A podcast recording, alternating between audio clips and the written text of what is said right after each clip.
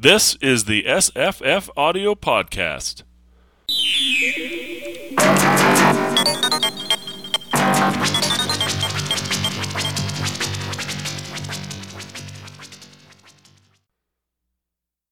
I'm Scott. And this is Jesse. And I'm Bill Wu. Hello, Bill. Hey, welcome. Hi, Bill. You are uh, Hey. William F. Wu. Is That's that right. Correct. Have I got the right person? Yep, that's me. That's my byline. Yeah, you're the uh, writer of, uh, I believe, over 50 short stories, um, a couple of novels, Yeah. two two novels. How many novels? Mm, Actually, it's uh, uh, 13 novels. 13 Oh, novels. yeah. Okay, I'm looking at the Uh, website here. Go ahead. Yeah, uh, many of them were uh, in Isaac Asimov's universe. I was uh, the first person contracted by his estate to write in his uh, his universe after he passed away. So Oh, I was very very honored about that. that's great. And those are robot novels? Are they all in the Yeah, robot, uh, there was a series. that's right. One series is called Isaac Asimov's Robots in Time. That's six volumes. And then there was a series called Robot City, and I wrote two of the six. Uh, these are all really aimed at uh, young adult audience, uh, pretty much for 12 year old boys, or right, at, at least what the publisher thinks of. that's great. And uh, I, I know you, I think, best from uh, one of my favorite TV shows of all time, uh, The Twilight Zone, uh, 1980 series, Right. the 85 or 86 That's season right. You were, in. You were in 86 or 85. They only lasted two seasons, so. Um, and it's a in- short, short, short. it was in short- 1985. 85? Okay. Yeah. Mhm. Yes. Um, yeah. The short story was called, uh, or is called, Wong's Lost and Found Emporium, and uh, it was uh, very honored by that. Also, it was uh, a finalist for the Hugo, Nebula, and World Fantasy Awards. That's my uh, polite way of saying it. Lost all three, and then it was uh, adapted by the Twilight Zone, and I was able to go watch it filmed in Hollywood. That was very exciting. oh, that's cool. Yeah, and I, I I'd think you, you do a commentary track on the DVD, don't you? Oh yes, that's true. Uh, Alan Brennert is the uh, he was the executive story editor for the show in the '80s, but he's also the person who wrote the adaptation, and he's also an old friend. So the two of us sat down and uh, and did the uh, commentary. Yeah, it was a, a really enlightening, and I, I think, I mean, if it wasn't from there, it was from somewhere else, maybe on uh, Prisoners of Gravity or something. I heard uh, that this was a workshop story. Is that correct? It was like um, you went Yes, to a right. story. How did that, how, how's this work out? Yeah, well, that that would have been on Prisoners of Gravity. Okay. And uh, what happened? th- th- This story actually had, you know, it's one of those uh, instant successes that took years to come around. Yeah, Um, I I attended the Clarion Writers Workshop in science fiction and fantasy uh, in 1974. Uh, nowadays, I'm sometimes reluctant to admit how old I am, but yes, I was old enough to do that at 74.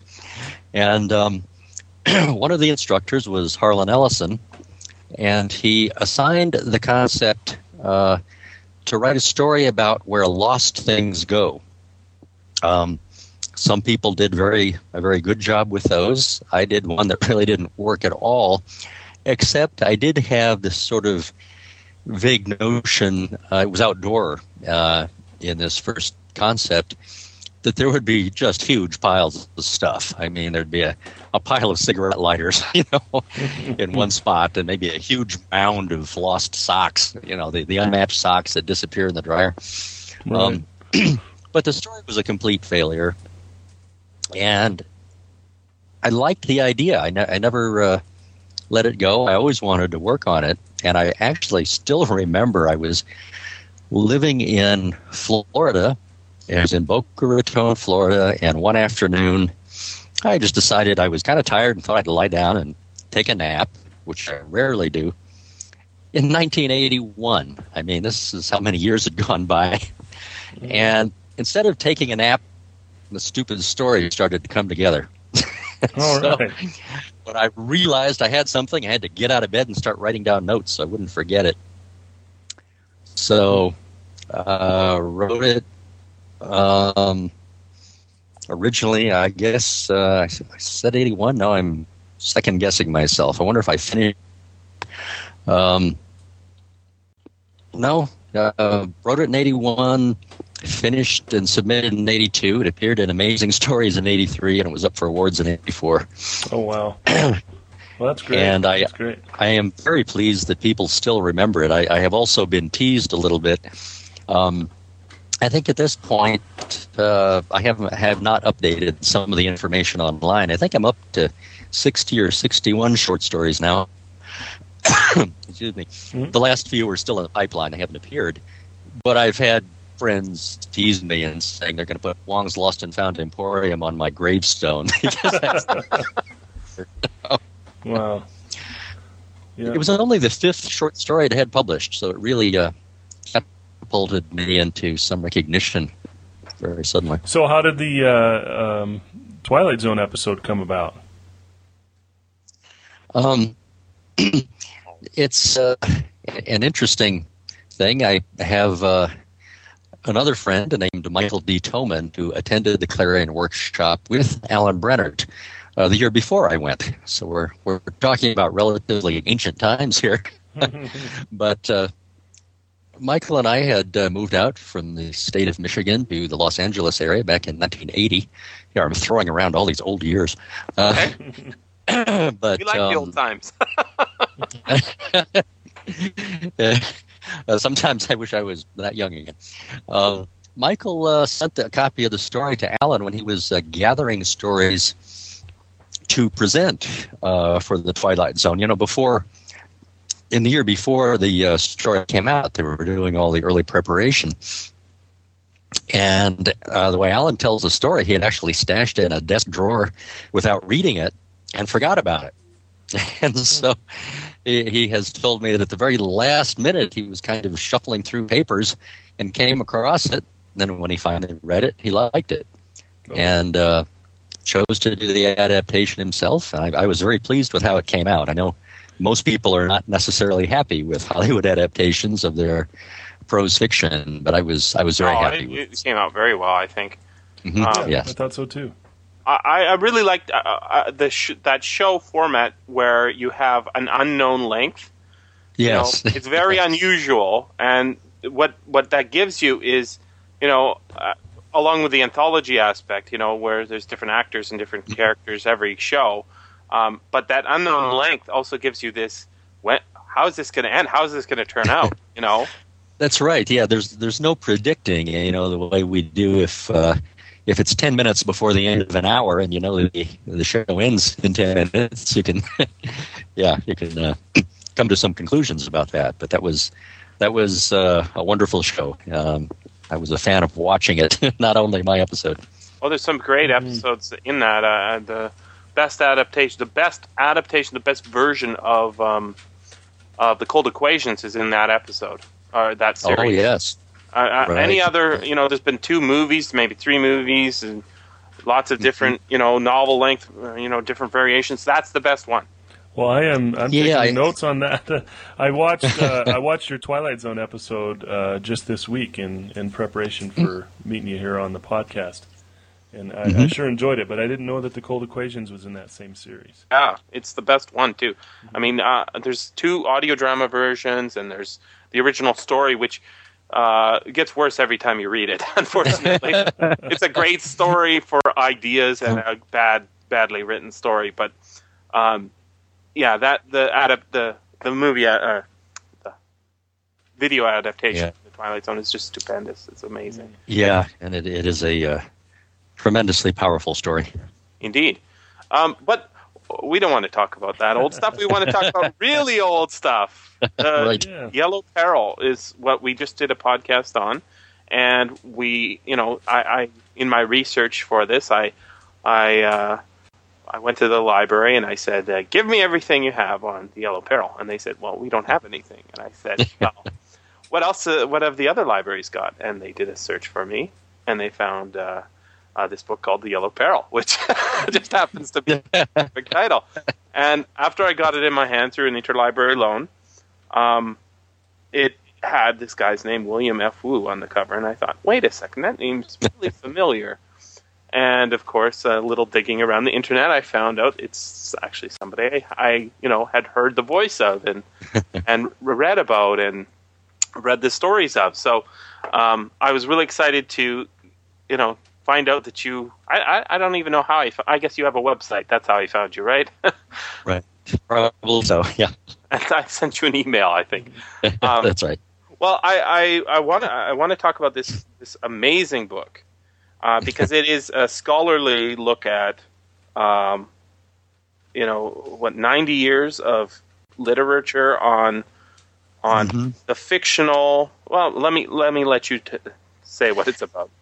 well, the the subtitle is Chinese Americans and American Fiction, 1850 to 1940, and of course I'm limiting it uh, somewhat. I knew that if I expanded to fiction, say from Canada or in other languages, uh, it would get too big.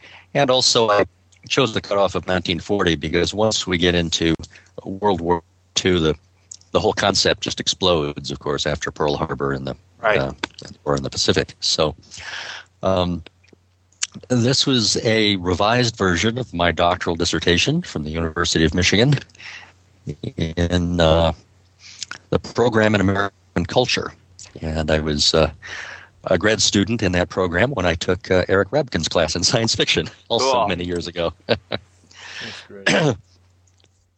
so I was uh, trying to cover quite a bit of uh, material, but I also felt that this the literature goes mostly in a straight line, but there are a few exceptions, including authors of Chinese descent who actually do write a little bit of fiction about Chinese Americans in that time period. So they're a little bit outside of the uh, the thrust of the Yellow Peril. But it so, would still be for white audiences, presumably, or at least the majority yes. audience. Yes. Were they that still was they still writing about Chinese as uh, peril? The Chinese. Um, they really were not. I, I mean, it gets a little tricky in some cases because they certainly are aware that other people um, are viewing them that way, mm-hmm. and in uh, you know, in one case, um, an author whose pen name was uh, Far or Sui Sin Far, she spelled it a couple of different ways a few times. Um, she has a remarkably uh, I don't know, almost everyday presentation of a Chinese American family. I'm trying to remember. I believe it was uh, they were in Seattle. I know that that's where she was based. But uh, there, there's a scene where uh, you know the boy in the family comes home. He's uh, wearing a baseball cap and uh, just says, uh, "Hello, mom. Hello, sis." you know, like any other English-speaking kid coming home from a baseball game might happen to do. And it really does stand out, not that uh, she's directly or, or explicitly dealing with the yellow peril, but it's such a strong contrast compared to the other work that's appearing at the same time. Mm-hmm. I, I, think I remember reading a, uh, something in the short story chapter about mm-hmm. about uh, the first uh, the first depiction that you could find of uh, uh, Chinese American talking about uh, the Yellow Peril in a, and it was sort of a mixed. Uh, you know, it, uh, there was a lot of mixed stuff. So there, there was one, you know, one month it would be somebody who is, um, you know, look at how dangerous the Chinese are. They're just crazy uh, with the. Uh, I think there was one of the invasion stories where the right. mayor of San Francisco had been replaced by, uh, you know, uh, an immigrant, and he was he was sworn in by having the head of a chicken cut off or something like that. Right, right, yeah. like uh, apparently that's a tr- traditional Chinese way of swearing in the mayor. yeah, it's one I never never heard of before. But yeah, yeah. The uh, the stories of Chinese invasion are interesting. Also, in that uh, you know th- this first grouping is from the 1880s and 90s, and then when we jump forward a little bit to the to the pulp magazine era uh, you know, its heyday, I guess, in the 1920s, 30s, and 40s, um, we see it again. Mm-hmm. Um, although I will say for the pulp magazines, I mean, there was one pulp magazine where the, the poor hero had saved the entire world from destruction every two weeks. Uh, he must have gotten awfully tired. but um, yeah, these invasion stories are interesting also because of the uh, the contradiction. Um, the the one you the uh, the chicken Mm-hmm. decapitation of a chicken. It's called the Battle of Wabash. Right. Um, I've got it here. Yeah, set in the 42. right twenty seventy uh. Yeah, it, from 1880 to 2078. So these are the. This is a style of 19th century fiction that you know, a very sweeping narrative. You know, it's like Yes. more predictive. You know, this is what's going to happen rather than, um, you know, traditional science fiction, which is, I guess, um, Mhm. you know, showing the consequences of technological change or something. This is more like, I don't know. It's it's barely science fiction, I would guess. Well, that's true. I, I suppose I'm not aware of any particular work like this, but I think sometimes when I see the political chatter right now about Hispanic immigration to the United States, uh, I sometimes am reminded of these books. The idea that uh, people who are very different are going to swarm in such huge numbers that everything is going to change. Um, seems to be the kind of the background concept but um, also in these, uh, you know, we see um, a lot of similarity here when the, uh, to some of the other work. When sometimes the danger is that people are so different. Sometimes the danger is that people don't share the same values. And then in this one uh, uh, story, I'm trying to look for which one it is. the the problem is that uh, the Chinese immigrants of the time were seen as so efficient. That is, they were very hardworking and thrifty, and therefore they were uh, very tough competition. Right. And so, you know, traits that would be considered virtues are also yeah, a the Protestant uh. Protestant work ethic uh, gone crazy, right? Right, right. If somebody else has that work ethic, then it's uh, a danger. A lot of these uh, stories were in. Oh, sorry, Scott. No, no, I was just going to say I'm surprised it hadn't occurred to me that, to draw that parallel between, you know, immigration in the United States today and um, and back then. But it's interesting that we're not we're not seeing any, um, at least I don't know of any, uh, fiction in which you know there's uh, you know some type of a Hispanic peril type of thing. No, Yeah. you know, but it, it's it's it's almost a different thing. Um, you know, like in the, in the Fu Manchu, you know, uh, you know, super genius. Uh, uh, Fu Manchu was a, a genius and um, had science all the way back to the ancient times, and um, Right. so I, I think he said something about future and past science is at, at his fingertips. Um, Right. But but why why do you think? But there wasn't like wave after wave of Chinese immigrants into the United States, was there? There were there were well, there I, were I know that there were some, but it Immigration, wasn't like people are worried about today. Um, I think that the level of worry was related in part to the fact, of course, that the whole population was smaller. I mean, the world population was smaller, Sure. but North America too. Um, one of the things I noted in the historical parts in uh, the book is that in the uh, in the gold rush, for instance, uh, Chinese immigration was second to the Irish and just a little bit ahead of German immigration. But of course, you know, you're talking with, with the Irish, you're talking about people who are not only white, but they speak English. And yet, there was so much hostility toward Irish immigration in, There was. at a similar time. Mm-hmm. It's it's interesting. It's uh, you know, it's sort of like you know, the majority is uh, beating up on the Irish immigrants, and the Im- Irish immigrants can turn around and beat up on the Chinese immigrants. And uh, of course, on the West Coast, um, there was there was this uh, feeling that well, the Irish were more likely to fit in. But I might uh, mention. Uh, remember a line about this from the movie Blazing Saddles? Sounding familiar, actually. Yeah, yeah. Yeah, yeah. Um, it happens that Blazing Saddles came out when I was in grad school. It was actually before I started working on this, and uh, I'm, I'll have. I'm going to use the terms that were in the original movie. Quite all right. Mhm. We like Offensive? but uh, you know, the great character actor Slim Pickens is looking out over a group of would-be railroad workers, and he'll say, and he says, uh, "We'll take all the chinks and niggers you got, but we don't want no Irish." and you know, it's classic Mel Brooks humor, taking a twist uh, that has a core of truth behind it. Mhm. So, um, yeah, and, and that's that's something too. You know, in, in answer to my own question, partly is um, I can't imagine anybody writing something as uh, blatantly racist as the, that Fu Manchu novel was, the Insidious Doctor Fu Manchu. Mm-hmm. Um, you know, it was difficult to read. um, you know, I, I know I'm hundred years removed. Not uh, just because it was badly written either. yeah, yeah, but It's- uh, yeah. Go ahead.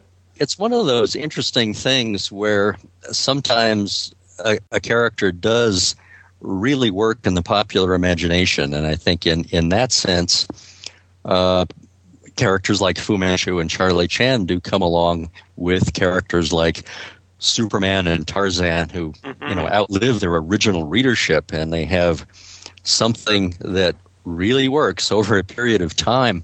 Um, I read a great deal of Sax Rohmer's work, uh, Sax Rohmer being the author who created Fu Manchu, because I wanted context on you know who this guy was and what's he really doing. And a couple of things uh, were interesting. One is, uh, well, I'll mention this is also in the book that in some of the writing about uh, the Chinatowns, there are precursors to a character like Fu Manchu. Um, a Yellow Peril character, he is a a Chinese man, usually older, uh, extremely well educated, brilliant, and threatening in some way. He's uh, the bad guy. And so, in that sense, I think uh, Sax Rohmer pulled Fu Manchu together, um, you know, maybe out of a social atmosphere. I'm not suggesting that he took uh, the character from any previous characters. I think I read somewhere that he, uh, in part, based the character on someone he had met, and this would have been uh, a well-educated Chinese uh, visitor or possibly immigrant uh, to England, I guess, and exactly how uh, how Sax Rohmer uh, decided to make this interesting person into a, a villain who threatens the world in in uh, all 13 novels and three short stories and one novelette. but uh, it is interesting to me in a couple of ways because, um, well, I'm going to read uh, the introduction right out of the book. The way Sax Rohmer presents the character uh, certainly is is uh, I think rather powerful. Here we go.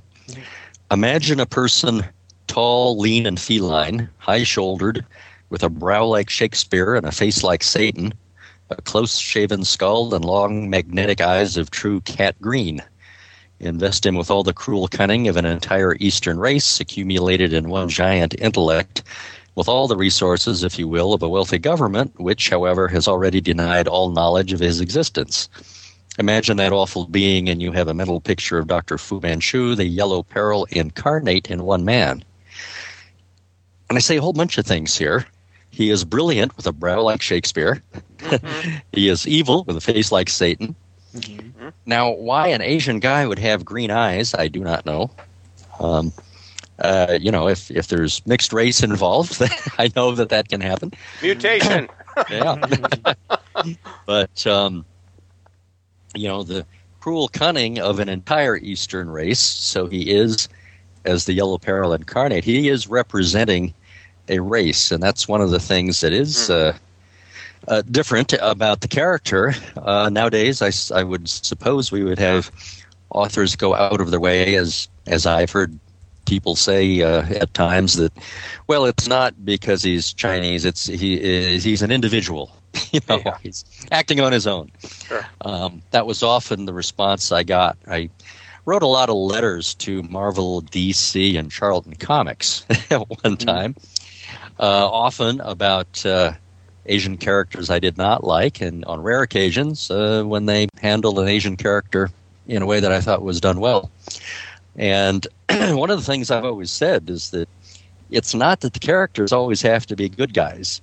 My question was are they representing a race or an ethnic group, or are they individual characters like the white characters? You know, we don't see we don't see Batman uh, representing all all white men. He's, Mhm. Bruce Wayne is actually a little strange if you think about it. Very strange. and of course, Superman, Kal El, he's an alien. He's from another planet. Just happens to look like you know a regular guy in Metropolis. So. Right, right. But one of the things, yeah, about Fu Manchu representing a yellow peril is that I think a lot of earlier attitudes uh, all came together to make this work. I mean, several generations of um, interaction, obviously not just in the United States, and Sax Rohmer was British. Uh, you know, this is the heyday of the British Empire, so they have taken Hong Kong as a crown colony, and they have a park in Beijing that says no Chinese or dogs allowed and uh, the British were certainly uh, also in a lot of uh, interaction with East Asia. Awesome. Yes, let's, uh. Let's um. Uh, I, I, I first have a question. What does uh, F in William F. Wu stand for? It's not foo, is it? Because you are a doctor. And then- I, I'm starting to get worried here. You're very intimidating, sir. it is. Have It you- is not foo. I have had uh, uh, friends make good natured, good natured jokes about uh, my last name Wu rhyming with uh, foo, and so I, my my middle name is actually uh, it was my mother's maiden name, which is interesting historically because it's based on a mistake. It's a it's an error uh, either by an immigration uh, official to the United States with my maternal grandfather, or possibly someone in a school. But uh, he came over as a young guy. Uh, uh, he was a native of Fujian province in China, which is right across the Straits of Taiwan from Taiwan. And uh, but he came from a, a merchant family, and he was educated partly at private schools in Britain and France and Germany. And he was uh, eventually accepted to the University of Michigan. I am the third generation of my family there. Uh, my parents having met there also. But uh, he wanted to use the first name Frank, and his last name uh, was going to be anglicized either NG or ING. hmm And, you know, somebody said, What's your name? And he said, Frank Ing. And they ran it together as one name. I've So- heard that similar stories many Right. times. right. Yeah. So my middle name is Franking, as in postal privileges. Right. You know, that was my mother's maiden name, and she had two older brothers, so their uh, their descendants are al- also uh, have the surname Franking. That's awesome. Amazing. Yep. You know, while we're on the subject, the name William was a mistake. Also, my father came uh, to the United States from China when he was uh, 11. We we think the the records on his age are a little fuzzy, but officially, I believe he was 11. And he went to school, and the teacher kept calling him William, and he didn't know why, but he could tell she was addressing him. It turned out she had seen his last name, W U. She misread it as W M and thought his name was William. Ah. so two of my three names come from other people making errors. Oh, well, one of my one of my jobs. Uh, I'm a uh, ESL teacher, and one of my jobs is uh, the the most interesting part of my job, perhaps, is uh, when I get Korean students. I teach Korean students. When uh, Korean students come to uh, Canada, um, I'm often asked to give them a name, which Oh. is a very strange thing because you know they have a name, right? Right. um, but they want an English name, and so it's a it's a hard task. Often, especially if you've got a student who whose English isn't great, Mhm. um, uh, you you know you, you you try and find something that either sounds similar, or you find something that has a um, uh, uh, similar meaning, if you Right, if you right. can, um, and it's something that they also like. Right. Um, but they're asking you for advice. I mean, it's not like I pick the name and that's it. It's it, but Mhm. you know what name would be a good name for me? As they ask, and so uh, the problem is is there's a lot of people with the exact same name. So uh, female stu- female students often end up being named Anna, which Mhm. is uh, all too common. And so you have three students in the same school all named Anna. Um, it's difficult. So I try to mix it up and try and get away from the traditional, you know, English names and go go for some more, um, uh, you know, historical names like. Um, uh, uh, uh, Persephone. you know, instead of Anna, Persephone. Why? Why is Persephone right. good? Well, it's Greek, not English, and it it can be shortened to Percy, right? Uh, Yeah. which is a good a good girl's name. Um, and it, it tends uh, it's it's fun, but it's also very frightening because you're you're naming someone, and yet they're a, an adult, right, or a, you know, a proto-adult. um, it's a scary idea, but um, it, there is this tradition of uh, you know Asians take on English names. yes. Why why does this take hold? Um, in is there just I, I think it. I think it comes to a couple of things. One is that uh, a lot of them don't. Um, not anymore? But I think I think it used Yeah. to be more common. well, even in my my father's generation, he had a lot of friends who came over to the United States. Uh, some of them were fleeing communism after 1949. Um, a lot of them used their initials. They never really took. You know, they had, might have a Chinese name that starts with two C's, and so you know it's CC Chang was the name of one friend of ours. Um, and there was there was uh, uh, an athlete at UCLA uh, who was in a famous competition for the decathlon in 1960 and won the pentathlon a little later. But uh, I believe his name was C.K. Yang, and if I made a mistake there, I apologize to him and his family. But a lot of them used the initials rather than take on a name, and I think one of the things is that, of course, for people like myself born here, I think my parents just figured it's going to be a whole lot easier to have an English name. But, but my parents grew up here. My mother came as a baby, and her parents had been in Michigan.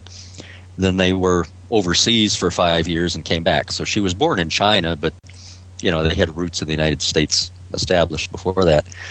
But we also, going back farther, um, you know, you have these uh, layers of immigration. You have people like my father's maternal grandfather was in the San Francisco Bay Area in the gold rush era, and I've met other descendants of uh, Chinese immigrants from that time who kept their Chinese names. They may not have spoken much English, maybe didn't at all, but we also see uh, English names adopted very quickly when people are born and raised in the United States. And I don't know um, how much of that was seen as an attempt to fit in, because visually they still didn't fit in, of course.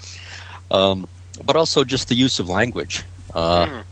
I know that in oh the the age group uh, of say the 1950s, um, a lot of Chinese Americans um, they had the names David and Amy were very popular. I don't know David exactly. Lo Pan. We've got David Lo Pan. Yeah, right, right. I I have met a ton of Davids with Chinese surnames and a lot of Amy's also.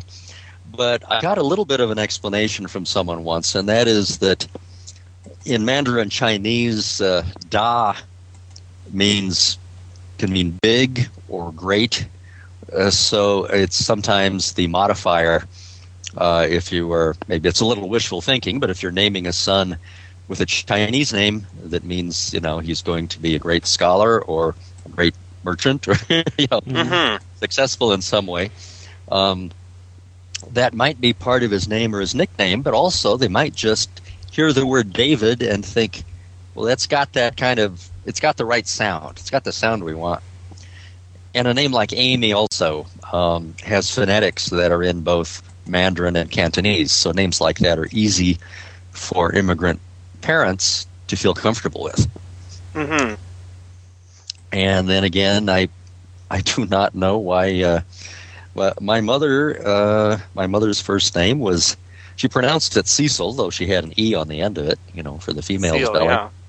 Yeah. Uh, her two older brothers were many, named Nelson and Allison. Allison was an A L A S O N, and he was a guy, my uncle Allison.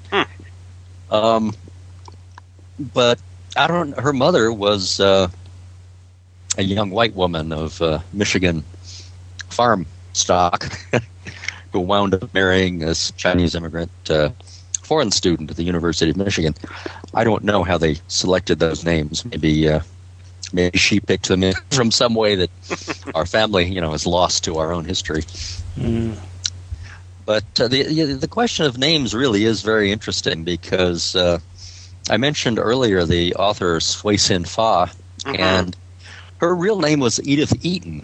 Uh, she and her sister were both published authors. They were their ancestry was uh, half Chinese and half white, and if I remember correctly, they were born in England, moved to the That's right. United States. Yeah, and and she moved to uh, uh, Seattle, um, but she wanted her uh, her pen name to be a Chinese name, so she's going the other direction. What's the? Uh, I I didn't get a chance to read uh, your entire your entire book, but I, I was wondering. Um, one of the at least the experiences here in Vancouver um, was that you know the the Chinese immigrants or emigrants would be coming uh, not not to move here, but to make money and then go home. Um, Yeah. Was was this did this play into the? I mean, it it sort of works counter to the idea of it. You know, the Chinese are taking over, which is the yellow peril idea, and, and yet I Right. don't I don't remember seeing any of that in a lot of the stories. It's um, I don't recall that it- Exporting wealth, or what's what, yeah, how right. would they work it out?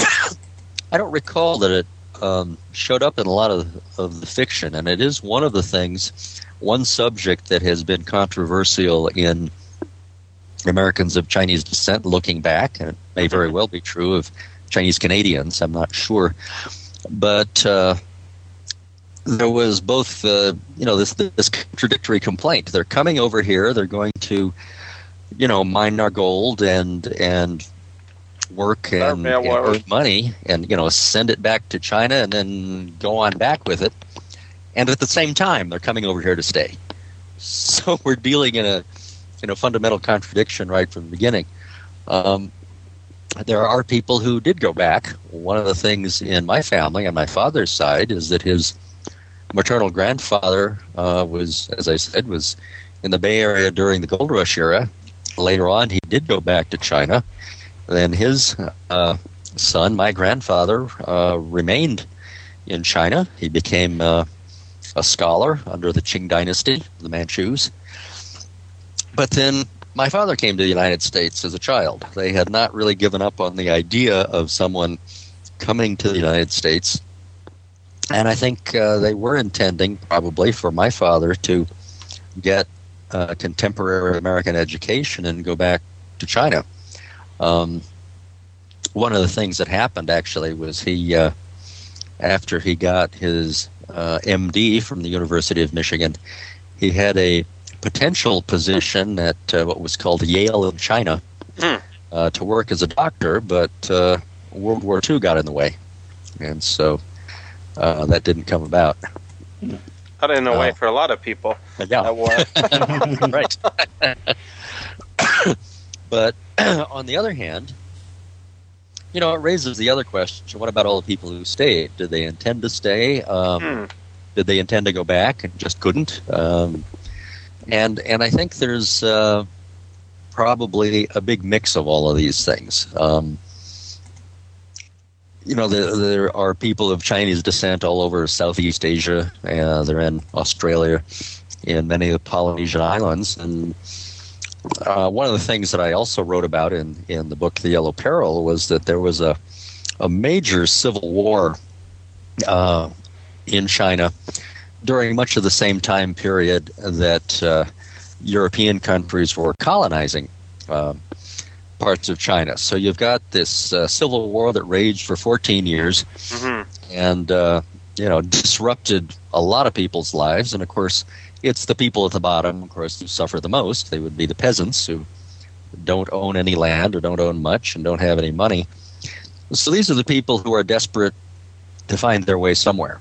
And, uh, you know, some went to the United States, some went to Canada, you know, Australia, or to what is now uh, Vietnam, Thailand.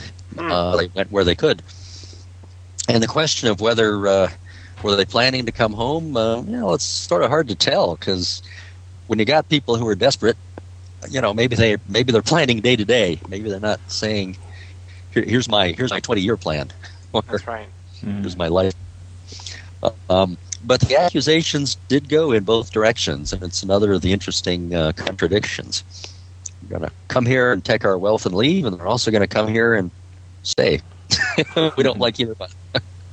Um, Right, right. I wanted I wanted to go back to the Fu Manchu series uh, Mhm. if I can because I've only read the first novel and um, I've seen several of the movies, uh, and uh, I've I've done all sorts of other uh, Yellow Peril stuff. But in the in, in the Fu Manchu series, I'm given to understand that he uh, the Sax Rohmer sort of becomes enamored with his creation in the sense that he becomes more sympathetic to uh, Fu Manchu's goals, I guess it is, as, it, as they go on. Is that right?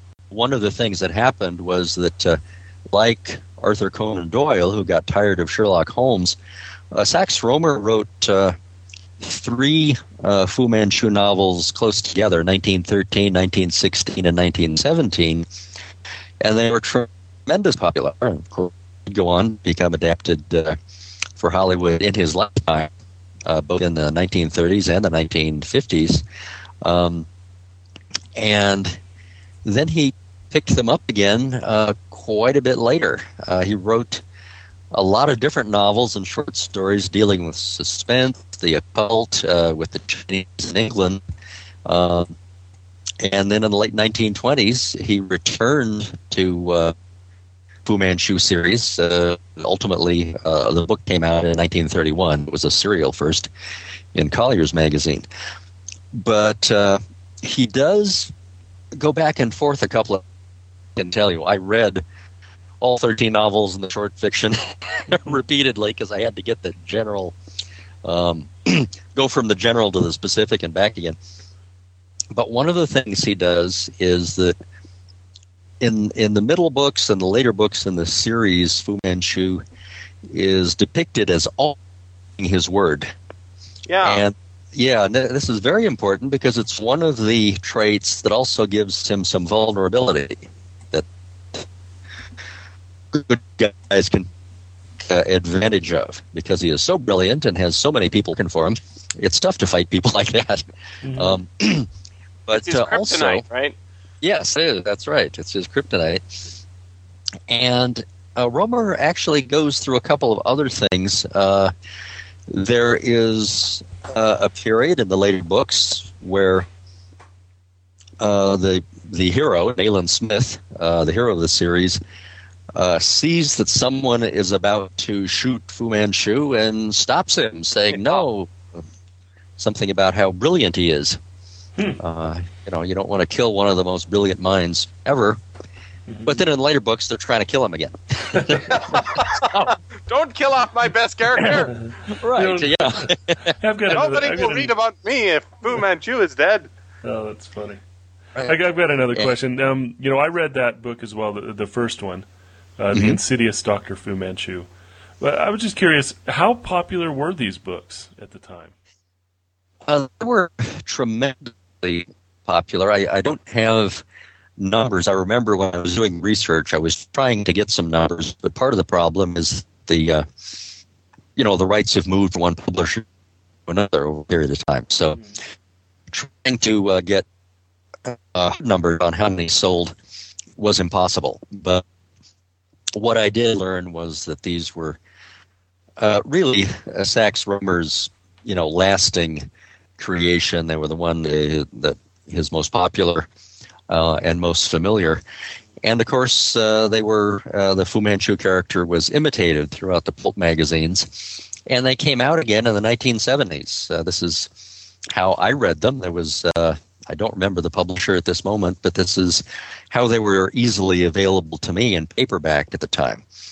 And So they the- all the came books- out again. The book, are you saying the books were re re-released in the 70s or that the Yellow Peril Yes. became popular again in the 70s? Yeah.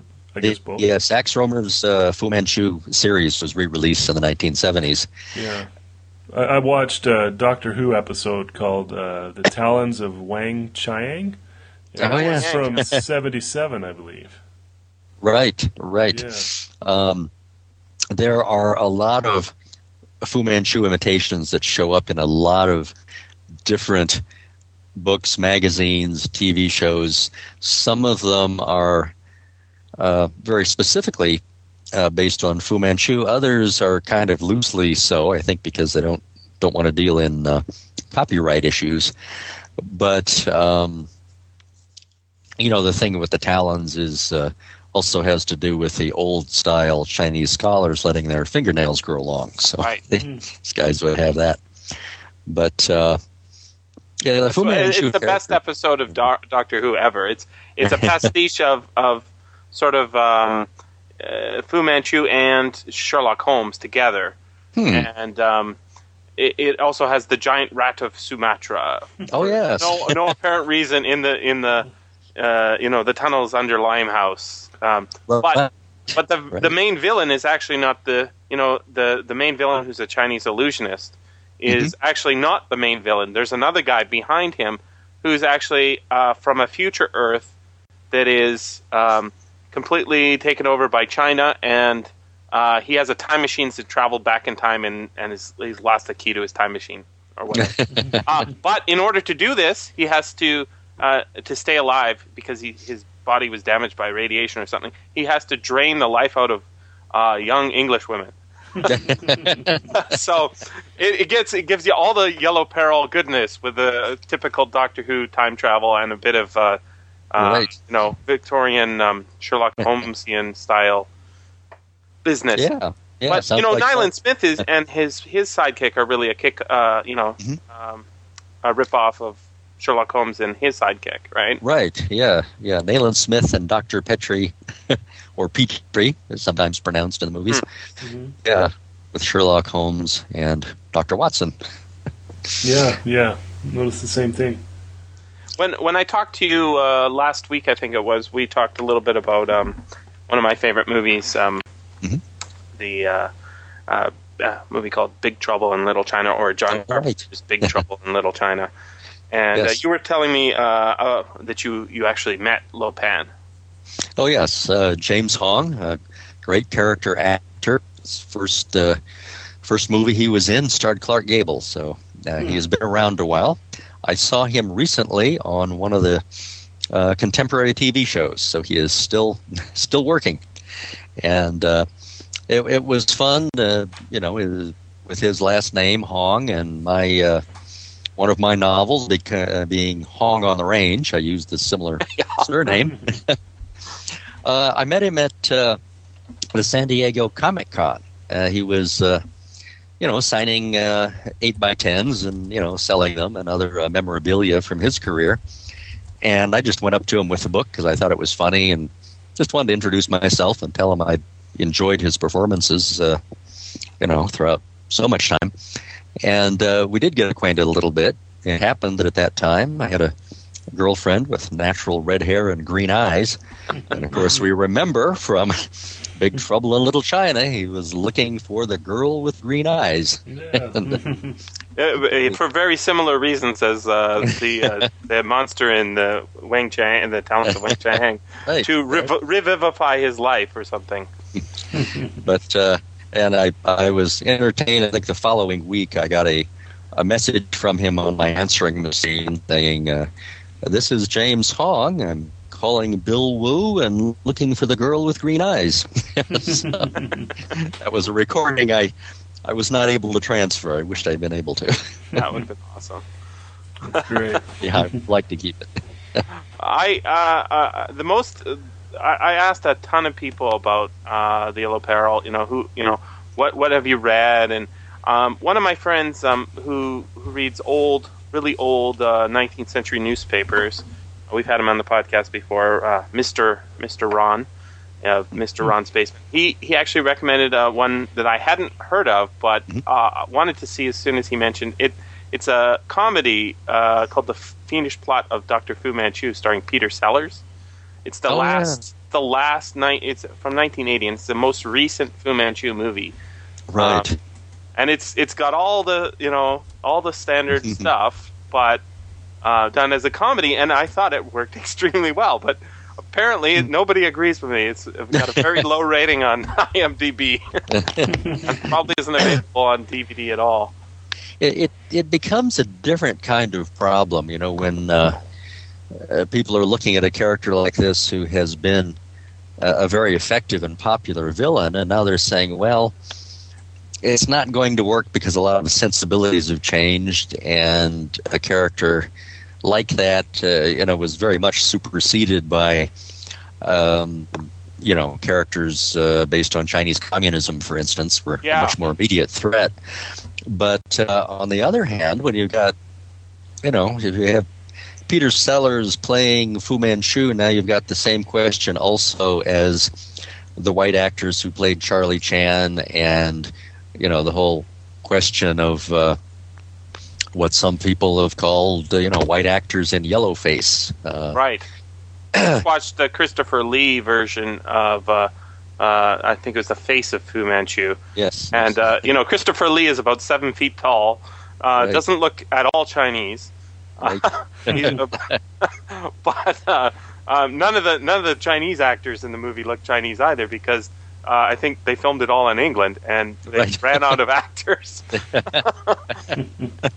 so you've got all these henchmen who you know uh, very uh, very English you know right. stuntman look to them. yeah.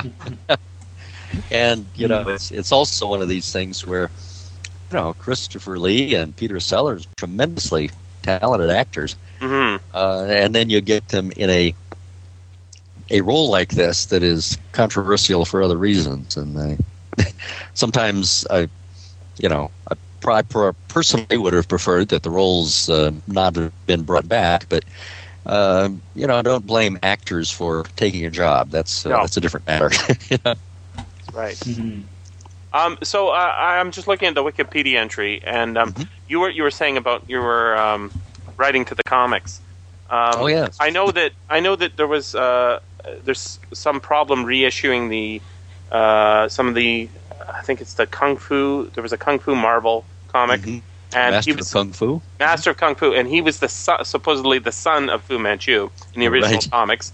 And subsequent to that, they've not been allowed to use uh, Fu Manchu as his father, so they just mention him as the doctor or something like that. Right, right. It's one of those things where uh, I, I don't know actually if it's that they can't It's use it or if they would. Yeah, they would have to pay so much money; it's not worth it. But uh, Master of Kung Fu has a particular place in my life because I was writing letters uh, to a lot of the comics hmm because I grew up on comic books too. I grew up on Mhm. comic books, science fiction, movies, TV, you know, all the stuff. And uh, one of the things that I found in general in the comics, say, uh, we're talking about the 1970s again here for Master of Kung Fu, Mhm. is that in general, the attitude toward racial issues was very inclusive. Uh, they were very aware of bringing in uh, black characters, black heroes for the first time, and uh, and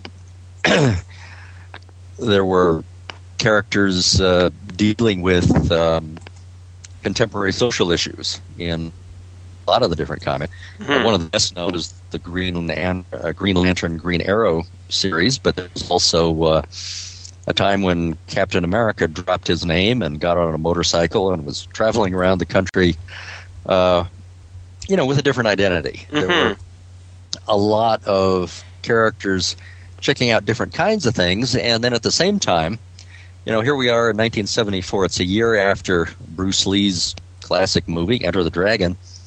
And the idea, of course, of a martial arts hero for the comics, it does sound like It's a natural. natural, yeah. Yeah.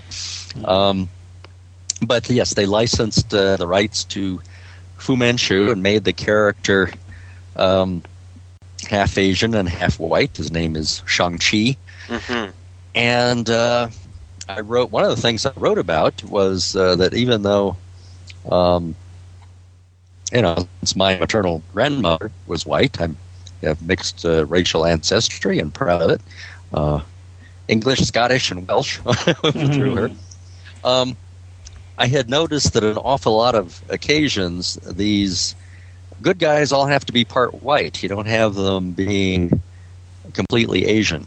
And I wrote a letter about that. And others had quite a few letters published in the letters column when Doug Moench was uh, writing Master of Kung Fu. hmm We never met face to face, but we had uh, quite a tremendous uh, correspondence going on. And I was raising issues about how the characters were presented and the ideas, and he was he was writing back. And uh, you know, some of uh, some of my other letters to other comics were published. Some of them were not. Um, uh, there were some where, in my zeal, I made errors, and uh, that was always embarrassing. Uh, I wrote a number of letters to Denny O'Neil, who neither responded nor printed any of them. Doug Moench and I got to the point where we were sometimes writing notes to each other in which uh, some of it was meant for publication and some was not. And we Hmm. actually had a personal discussion about what was going on.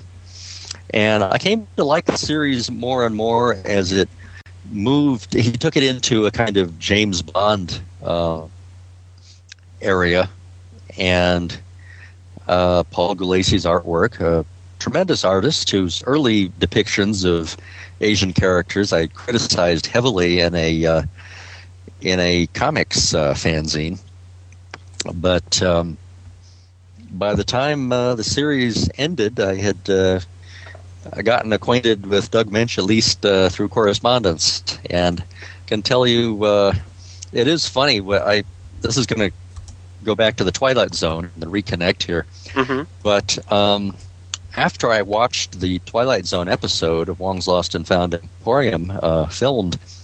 Um, I wrote a piece for Starlog magazine about what it was like to watch my adaptation.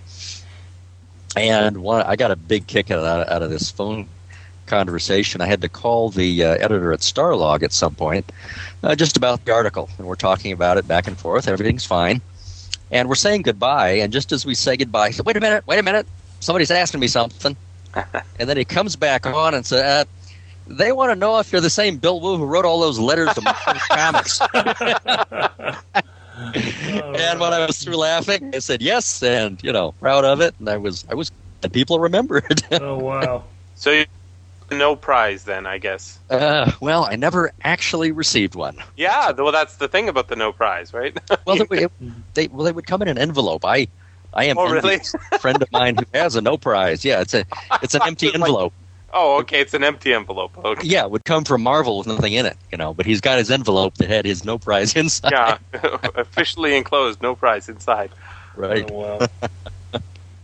Uh, it's it's. I, I'm wondering. I, I I don't read a lot of comics in comic form anymore. I always get them in trade paperback. I wonder if there is a a. I, I bet there isn't a letters page like there used to be. It's all probably done on the internet now. But Right. I, I think it really influenced the way the comics were going because I, I used to read those, you know, in the backs and and you know look at the many foolish opinions that people had and the many insightful uh, opinions and.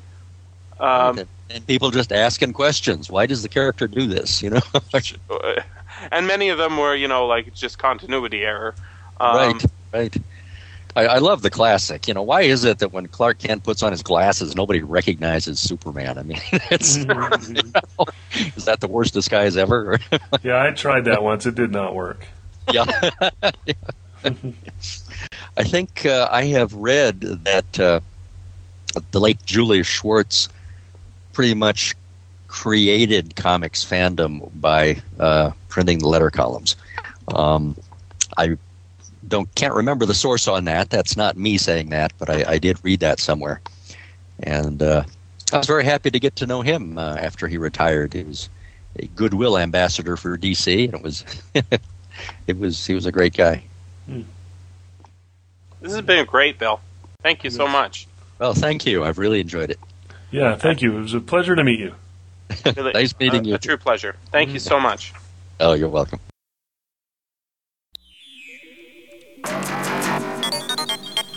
This has been the SFF Audio Podcast. Please join us at www.sffaudio.com.